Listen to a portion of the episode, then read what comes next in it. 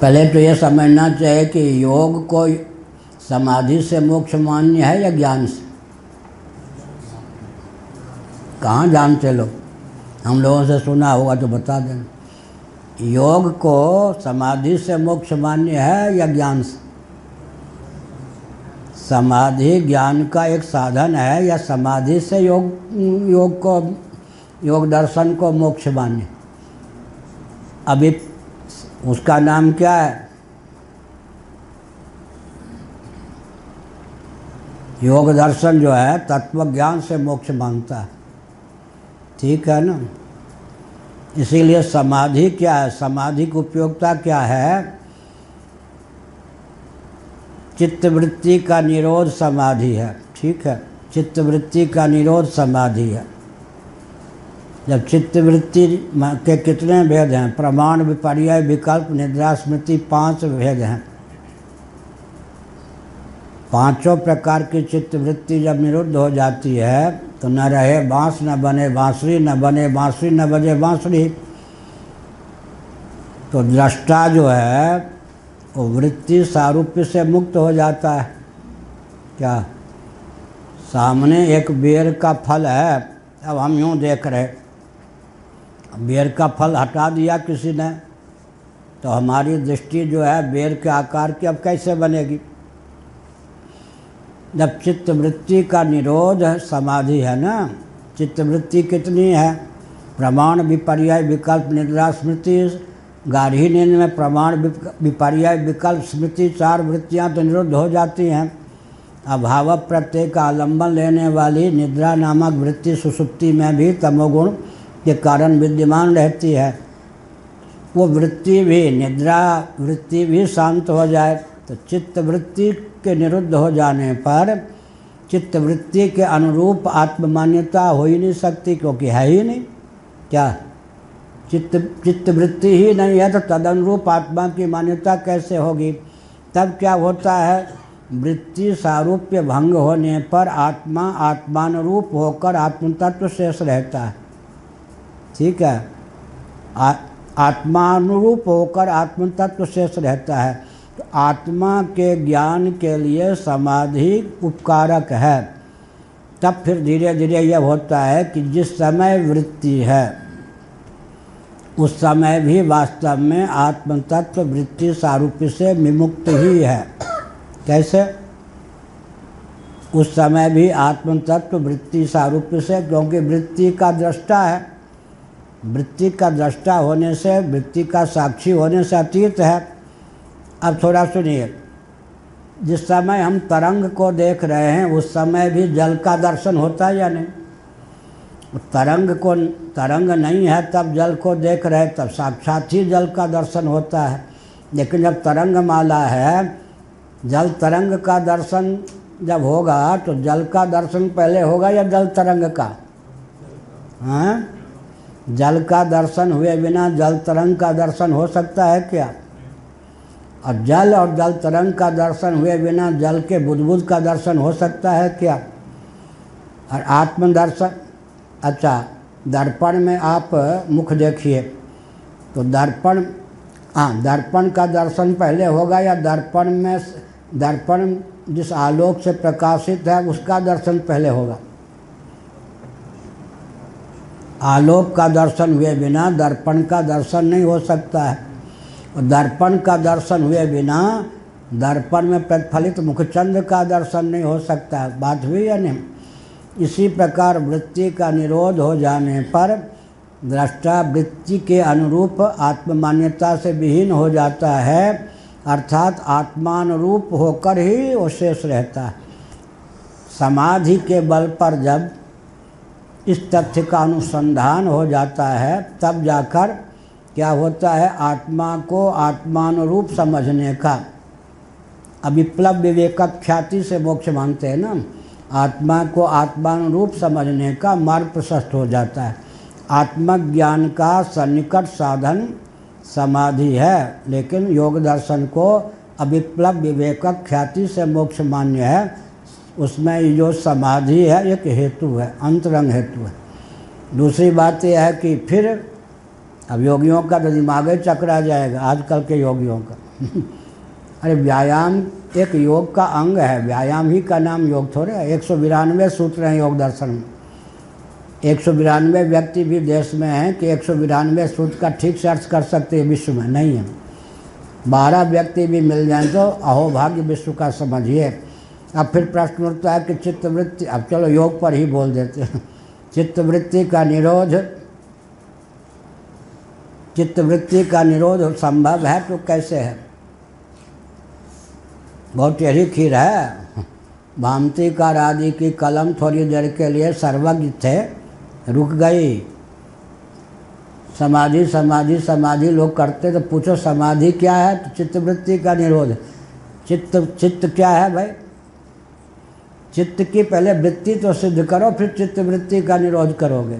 योगियों का जो चित्त है, वो विभू है, या अणु परिमाण परिमित है, या मध्यम परिमाण परिमित है? विभू है। विभू का निरोध कैसे होगा? हम घट का ये क्या, आकाश का निरोध कैसे करेंगे?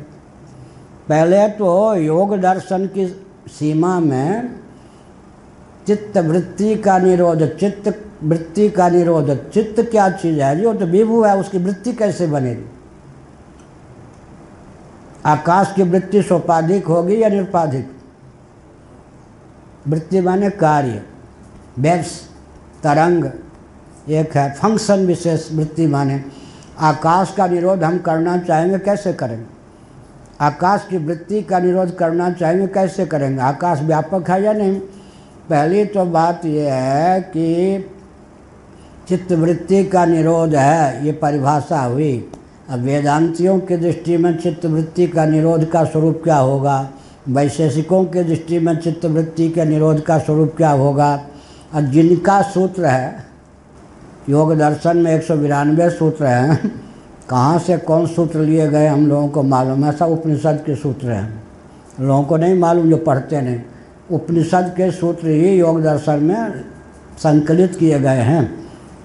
इस सब, इन सब बातों का लोगों को ध्यान नहीं है ज्ञान भी नहीं, आजकल पढ़ते नहीं हैं। तो संकलन है योग दर्शन, लेकिन रचयिता का नाम हो गया क्योंकि लोगों को मालूम नहीं कि उपनिषद में ये वचन जो के त्यों पहले से विद्यमान थे। तो हमने एक संकेत किया, क्या संकेत किया? वेदांतियों का जो मन है, वो मध्यम परिमाण परिमित, मन जैसा भी हो उससे लेना देना नहीं है। मन को लेकर मान्यता जिसकी जो है, क्या? क्या? है मन क्या है? वो अलग चीज़ है। मन को लेकर मान्यता जिसकी जो है, वेदांतियों की मान्यता मन को लेकर है। मध्यम परिमाण परिमित है। नैयायिक वैशेषिक मन को अणु परिमाण परिमित मानेंगे। अणु जब है तो उसके परिणाम होगा, तब तो वृत्ति होगी ना। अणु परिमाण परिमित जो किनको वैशेषिकों का, नैयायिकों का मन है अणु परिमाण परिमित, परमाणु अणु परिमाण परिमित जो होगा मन, उसका कोई विभाग हो सकेगा। जल में समुद्र सावयव वस्तु है तो उसमें तरंग माला की उत्पत्ति हो सकती है। तरंग माला सावयव है तो उसमें वेब्स बुलबुले आदि की उत्पत्ति हो सकती है। जब अणु परिमाण परिमित मन है किनका वैशेषिकों का, नैयायिकों का उसकी वृत्ति तो पहले सिद्ध करो। संभव ही नहीं है। तब वृत्ति नहीं संभव है तो पहले से योग है, समाधि पहले से है। अरे वृत्ति हो तब तो निरोध करने की आवश्यकता है। वृत्ति है ही नहीं अणुपरिमाण परिमित जिनका मन है, वो तो वृत्ति शून्य है, समाधि पहले से है, समाधि की क्या ज़रूरत है? समझ गए ना? पत्नी को छोड़ो तब संन्यास लो। अब किसी ने कहा कि अब इनसे कोई कहे, भाई देख पत्नी को छोड़े, तब संन्यास उन्होंने कहा, विवाह हुआ हो, तब तो पत्नी को छोड़े, पत्नी को छोड़ने की ज़रूरत क्या है? पत्नी का परिग्रह ही नहीं हुआ। तो समझ गए ना? अणु परिमाण परिमित जिनका मन है, उनके मन में वृत्ति ही नहीं उठेगी, उसका परिणाम नहीं होगा। वृत्ति माने परिणाम। वृत्ति के दो भेद हैं, प्रकाशक परिणाम और प्रकाशक परिणाम। कहाँ? वृत्ति वृत्ति प्रभा वृत्ति वो है ना, उनका ग्रंथ वृत्ति प्रभाकर वृत्ति प्रभाकर आदि के। अब तो योगी हाँ नैयायिकों, वैशेषिकों के वैशेषिकों के यहाँ चित्तवृत्ति का स्वरूप क्या होगा? तब निरोध की बात करेंगे। और वेदांतियों के यहाँ तो निरोध हो सकता है, क्योंकि मध्यम परिमाण परिमित है। लेकिन अब जिनका यहाँ, जिनके यहाँ का सूत्र है, वो कौन है? योगी। उनके यहाँ तो विभु है, चित्त विभु है, व्यापक है। पूर्व मीमांसकों के यहाँ, योगियों के यहाँ, सांख्यों के यहाँ चित्त क्या है? व्यापक है। व्यापक का निरोध क्या होगा? व्यापक की वृत्ति नहीं बनेगी तो निरोध कैसे होगा? अवच्छेदकता को लेकर वृत्ति का उपचार होगा। हम्म। तो फिर क्या होता है? अब फिर आगे प्रश्न कर देंगे तो? ठीक है, आपने कहा कि योग दर्शन के अनुसार चित्तवृत्ति के निरोध का नाम योग है। चित्तवृत्ति का निरोध हो जाने पर चित्त बचा या नहीं? जब चित्त बच गया तो वृत्ति सारूप्य न सही, चित्त सारूप्य सही। एक के पास पत्नी बैठी हुई है। पत्नी के गोद में पाँच बच्चे भी हैं इधर उधर अगल बगल सब। बच्चों को खेलने के लिए भेज दिया। जब तक वो पाँच बच्चे थे, तब तक सामने वाले पिता की पाँच वृत्ति बन रही थी।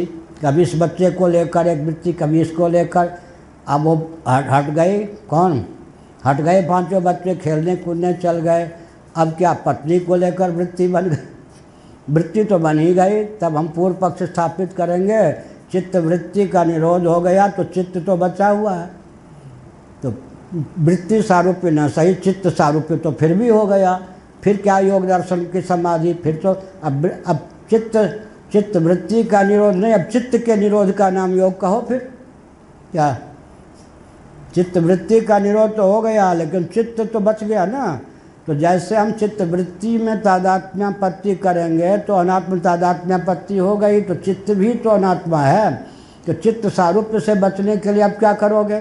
इसका उत्तर योगियों के पास क्या है? वेदांत की शरणागति लो। वेदांत की शरणागति लेंगे तो क्या बोलेंगे फिर? सदाचारानुसंधान नामक ग्रंथ शंकराचार्य का है।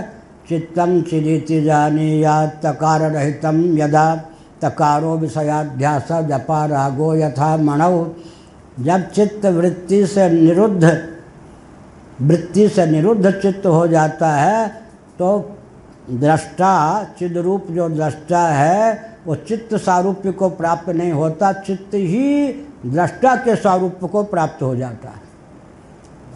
इसलिए चित्त के निरोध की आवश्यकता नहीं पड़ती, चित्त वृत्ति के निरोध से ही काम बन जाता है। ये है निर्विकल्प समाधि, समझ गए? बोलते रहें, योगी के रूप में डिग्री, डिप्लोमा प्राप्त करते रहें। बहुत टेढ़ी खीर है कि क्या? समाधि को परिभाषित करना और चित्त पहले तो चित्त की वृत्ति सिद्ध करने में ही आकाश पाताल दिखने लगेगा। हो गया ना? होली है, चलो। ओम पूर्णमद पूर्णमिदम पूर्णात्, पूर्णमुदच्यते। पूर्णस्य पूर्णमादाय, पूर्णमेवावशिष्यते। ओम शांति शांति शांति